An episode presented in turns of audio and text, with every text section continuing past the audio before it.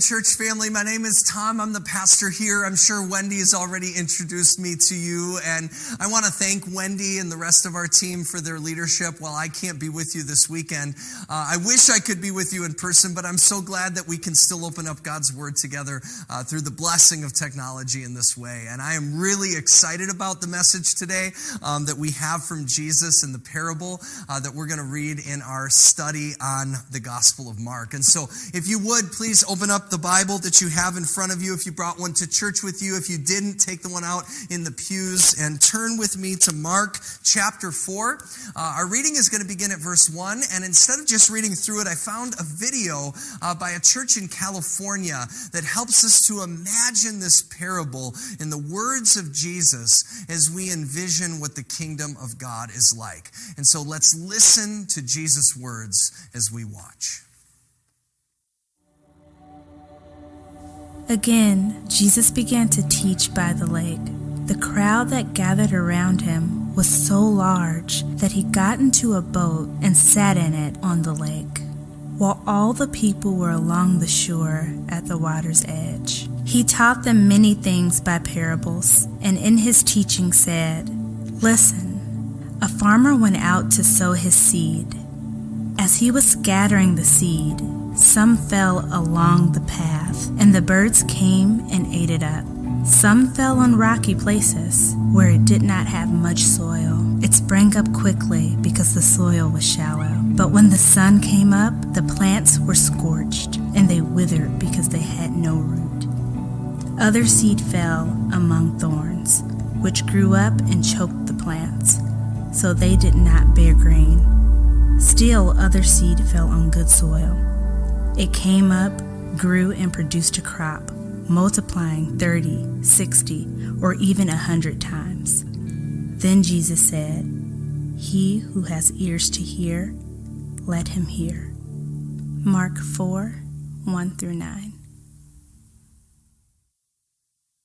Now, I'm traveling this week, and whenever I travel someplace like a big city, I'm always particularly mindful of the things that I get to see that aren't as common in where I'm coming from, like a small town like Elkhorn. For example, I always love to see street musicians. I think it started when I was just a kid. Uh, my dad would take us to O'Hare Airport. We grew up in Illinois, and our grandma lived out of state, so she'd have to fly in to visit us. And as a small child, I remember going there to greet her. And as we would find her terminal, because that was in the days when you could go to the terminal, um, um, we would always pass by these street musicians, and and they were usually jazz musicians, and they were amazing. Uh, they would play saxophone and clarinets, and and they played for donations, and I would just stare as we walked by. And then the older that I got, the more I started to not just notice the musicians, but I would also notice all the things that were happening around them. You had these business people in suits that were eh, just busy going to where they were going. You had families with suitcases on vacation. And I started to wonder a bunch of things. I had so many questions like, like how can this musician be so talented and they're sharing their talent? It's right there. It's amazing. And all of these people are so busy that they can't even notice. They're, they're not even noticing. They're just passing by. And it's never that the music isn't good. As, as, a matter of fact, most of the time, the music is breathtaking and it's not too quiet. Usually, it's actually quite loud. It's that most of the time, the people passing by are too busy to notice, too busy to care. And that reminds me of a commentator I read on this passage some years ago who quoted the old jazz musician Louis Armstrong. He was asked, uh, How do you define jazz? And the way that he answered that question was, Man, when you got to ask what it is, you'll never get to know. See, most music is like that. You gotta, you gotta hear it to experience it. You have to be there. And, and you could say that about a lot of the things in life, the best things in life. Like, like a good meal, you've gotta taste it. And we call true love something that can't be described. You have to, you have to feel it. And, And just like music in the airport, it can be easy to pass by all of it, right? While it's playing in the background. Have you, you ever squandered a, a delicious meal that somebody made for you because you were so hungry that you just scarfed it down? Uh, have, have you ever missed a moment in life because you were so distracted by all the things happening around you? I think we all can say that we have. And, and the Gospel of Mark, in the story of Jesus here, is suggesting to us that the good news of God that comes to us through Jesus is kind of like that. It's good news. It's always good news. The question that's being posed by the story is Are we paying attention? Are we good soil, as Jesus puts it? And that leads us into our third week in this series we're calling The Way. We're, we're reading through the entire Gospel of Mark. It's the story of the way of Jesus. And we're just getting started in Jesus' earthly ministry. It's the beginning. He's called the 12 disciples at this point. He's performed healings. He's taught crowds. Last week we saw that as he healed the paralyzed man because of the faith of his friends. And these crowds just continue to follow him. And the crowd in chapter 4 is so big that Jesus has to get out on a boat just to address the crowds of people that are gathered there. And yet, even where Jesus is teaching in this particular moment carries significance around what he's about to say. Um, take a look at it with me, chapter 4, verse 1. Again, Jesus began to teach by the lake. The crowd was gathered around him, and it was so large that he got into a boat and he sat in it out on the lake while all the people were along the shore on the water's edge. Now, I highlight the word shore because in the original Greek language, it's the same word that's translated later on in the parable as soil. And so there's a connection between this and what Jesus is about to teach. Let's continue with verse 2. Jesus taught them many things by parables, and in his teaching, he said, Listen. A farmer went out to sow seed, and as he was scattering the seed, some fell along the path, and the birds came up and ate it. Some fell on rocky places where it didn't have much soil. It sprang up quickly because the soil was shallow. But when the sun came up and the plants were scorched and they were withered, they were withered because they had no roots. Other seed fell among the thorns, which grew up and choked the plants so that they did not bear grain. Still other seed fell on good soil, and it came up and grew and produced a crop, some multiplying 30, some 60, some a 100 times. Then Jesus said, Whoever has ears to hear, let them hear. Now, I don't know about you, but this to me almost sounds cryptic and and if you don't understand what Jesus is teaching, you're not alone. The 12 disciples didn't get it either. And we see that in the following verses. Verse 10 When Jesus was alone, the 12 and the others around him asked Jesus about the parables. And he told them, He said, The secret of the kingdom of God has been given to you. But to those on the outside, everything is said in parables, so that they may be ever seeing but never perceiving, and ever hearing but never understanding. Otherwise, they might turn and be forgiven. To which the 12 disciples looked at Jesus and said, Oh, now I get it. That makes perfect sense. No, that's not at all what they said. Uh, these words are actually a quote from the prophet Isaiah, who spoke them some 700 years before this moment that Jesus is re- reciting them. And he, he spoke for God. And yet, if you remember from the beginning of our journey, as we journeyed with Israel, these people, they saw the words of God, but they did not perceive. They heard, but they did not understand. They were they were like busy travelers traveling through the airport, and there's this beautiful music playing, and they don't even stop to listen. There were people in Jesus' day that were not listening to the words. Crowds of people that were out on the shores they're following Jesus, and yet they couldn't understand. And so this is why Jesus is teaching. Verse 13 Jesus said to them, Don't you understand this parable? Then how are you going to understand any parable? What he's trying to teach these closer people, the 12 and the others that are close enough to be close and ask him questions, He's trying to teach them that just because you're close to me doesn't mean you're any better than the crowds that I was teaching before. And and we get this wrong today too, don't we? I mean, we've all met people, we've maybe been these people, religious people that think that if I just go to church, if I'm just surrounded by the right people, if I'm somehow in proximity to holy things, that that will make me holy. And there's there's a reason that we're calling this series The Way and not The Place, uh, because the truth of Christmas is that Jesus brought the presence of God everywhere. This is not just one place, it's a way, an active faith. Proximity alone isn't enough. Uh, it doesn't make any more sense than to say that a traveler is going to enjoy a street musician's music just because they happen to be close to them. If you're busy, your coat could even brush up against the instrument of an incredibly talented musician, and you might not even remember hearing anything, not a single note, because you were too busy to notice. So, in the words of Jesus, what he's trying to explain in this story is that the seed won't take root. The seed of the good news of Jesus won't take root if we're not good soil. And, and chances are, when I say that, most of us, myself included, feel some level of conviction because we know that we're probably not the best kind of soil. Uh, we can relate to the busy traveler traveling through the airport. I am literally a busy traveler this weekend traveling through the airport. So you need to hold me accountable next Sunday and ask me if I noticed the music, okay? I want you to make sure to ask me that.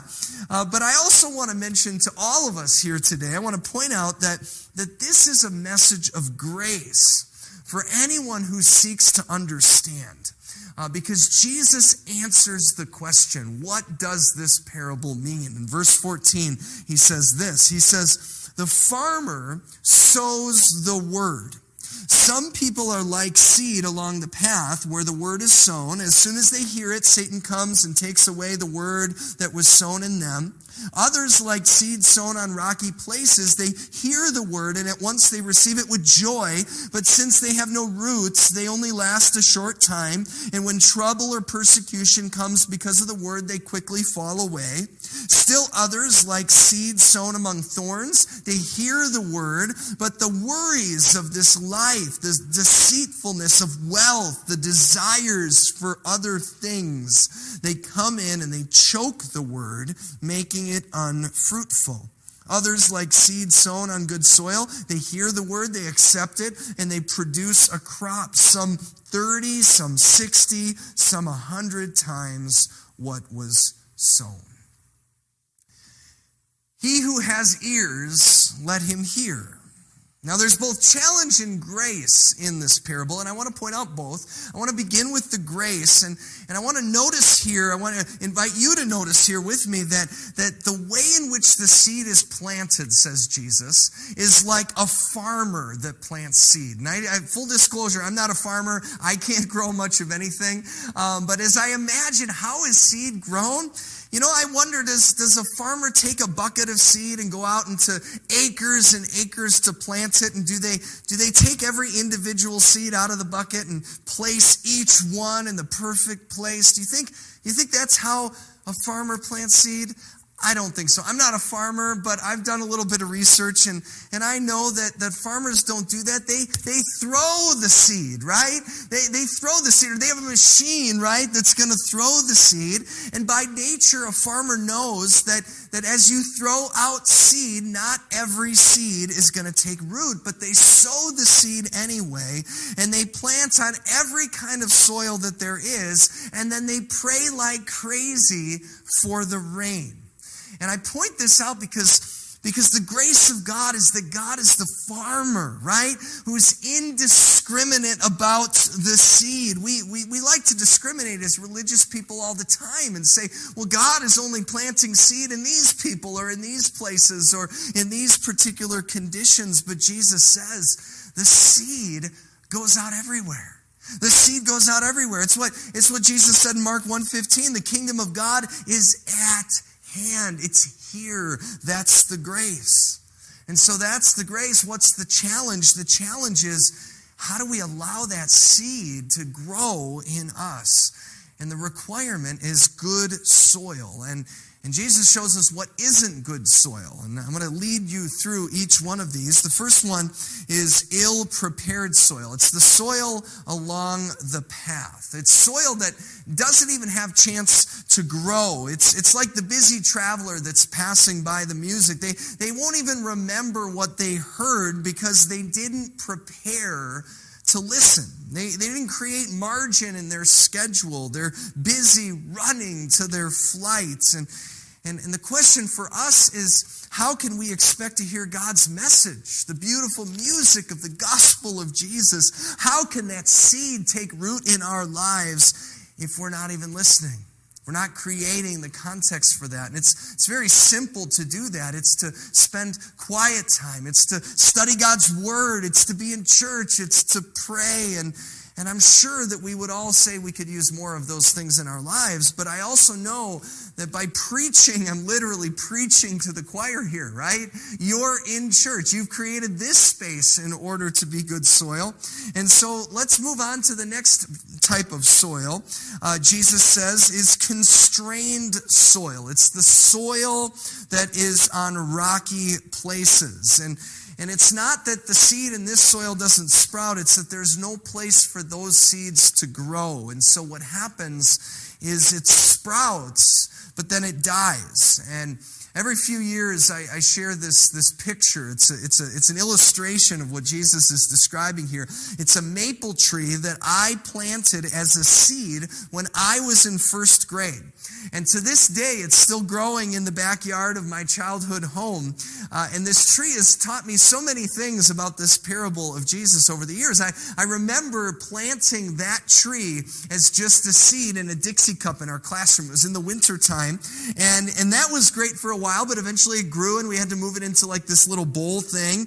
And then eventually we moved it into a pot. And after that, spring came and we brought all of those seeds to plant in the ground at our homes. And the reason why is because a plant is only going to grow into the space that it's been given. And that's something Jesus is teaching us here in this parable because the same is true in the kingdom of God. If we want our faith to grow, the area of our soil needs to grow as well. And, and this can naturally happen as we grow in years, right? It's why somebody who's, who has been faithful to God for years might have more wisdom than somebody who's early on in their path. And yet I'm also mindful that just being older doesn't necessarily make us more faithful. You can be 90 years old and, and still have a very immature faith because you never let the seed of your faith leave the Dixie cup. Uh, you may have a whole lifetime of soil now, but, but if you never let the seed out of the sandbox of your faith, those roots only grow so deep and the tree can only grow so tall. And so, so how does this apply to the way we live out our faith? It's when we compartmentalize our faith to just a few things like church on Sunday or maybe your bedtime prayers and, and you say other places in life, those places are off limits. I'm not letting the seed of faith grow in my marriage, for example, or in my job, right? I gotta, I can't bring God to work. Uh, and, and we always have good excuses for those things, right? Like, like maybe we might say my spouse isn't a good, isn't a person of faith, or, or I don't have time right now. Life is too busy. And, and the truth is those excuses forget what Jesus is describing about the presence of God, and that is that it is a seed of faith that God has already decided to plant everywhere. Our job is not to decide where it's going to be planted. Our job is to cultivate, cultivate the soil. And, and how do you know just how well that seed of faith is going to grow in your marriage if you're not even willing to let it in? Maybe there's a place in your life of guilt or of shame or of darkness, something you've done wrong and you've stuffed away. And, and I wonder, what would it look like for the seed of faith to grow there? That's what Jesus is talking about with this kind of soil. The next one is, is distracted soil. This is the, the seed sown among the thorns. Uh, the seed grows, but it, it never has uh, time to actually grow up because it's competing with a bunch of other things. And, and sometimes those are even good things, neutral things. And other times it's things like weeds, things that are sucking the nutrients and the life from the good plants around them. And an example that Jesus gives is the deceitfulness of money. It's not that, that money is, is good or bad, money is a neutral thing. Uh, but we've all heard what Jesus said in Matthew, right? Nobody can serve two masters. Either you'll hate one or love the other, you'll be devoted to one or despise the other.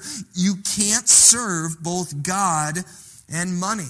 It's not that, that money is a bad thing, but if you're living for money, if you're always thinking about money and how much you have and how much you wish you had and, and all of those things, eventually it will take away, it will compete with your thoughts of God. You can't serve both. And so that's what Jesus is referring to here. And then he gets to the last one, the one we all want to be, and that's good soil. Good soil. And I've shared this before. You know, you know what makes soil fertile for things to grow in? Poop poop or if you want to be more agricultural we could we could say compost right but but either way it's it's organic material that decomposes and produces nutrients that make plants grow it's it's stuff that was alive and now it's dead. It's, it's people using things like old food and dead plants and dead fish and yes, even poop. Something alive that has gone through the process of death and by going through death is used to produce new life. Now, it's at this that I, I wish I could tell you that there's a different way here. I wish I could tell you that to be good soil and allow the seed of faith to grow in you and me. I wish that these kingdom truths could, could grow and flourish into a beautiful plant in us. If you could just take some kind of spiritual Miracle-Gro and, and, and sprinkle it on your Bible quickly and go out and that's the way that this works. But, but friends, it's not. It's not the way that it works. To, the only way for good soil to, to, to be truly rich, for, for things new to grow and to thrive, is that something has to die in order for new things to live. And, and before you ask the question, actually, you can ask the question. You're probably going to say, well, then, Pastor, in order to be good soil, does that mean I have to die? Well, the answer to that is yes, but you already knew that. We all are going to die, and we're dying in big ways and small all the time. The good news is that Jesus came to die first. Jesus came to die first, to give his life as a ransom for many, to make your life and mine good soil. So even in our deaths, the hope is that death itself is not the end, but like compost, it will be the beginning of a new and everlasting and eternal life that goes on forever. And Jesus says that is what the kingdom of God is like. And the truth is, it always has been. It's why the, the psalmist foretold it when he said in Psalm 126, those who sow with tears will reap with songs of joy. Those who go out weeping, carrying seed to sow will return with songs of joy, carrying sheaves with them. I mean, is it not the moments in life when we invite the seed of God's hope to grow in us are not the same moments that are the moments of our deepest pain and loss? Isn't that where we need the seed of faith to grow? And I don't know about you, but isn't that the place where we find ourselves drawn closest to God as well. That's why Jesus said in verse 17, It's not the healthy who need a doctor, it's the sick. I've not called, come to call the righteous, but I've come to call sinners. And you know why? Because sinners make good soil.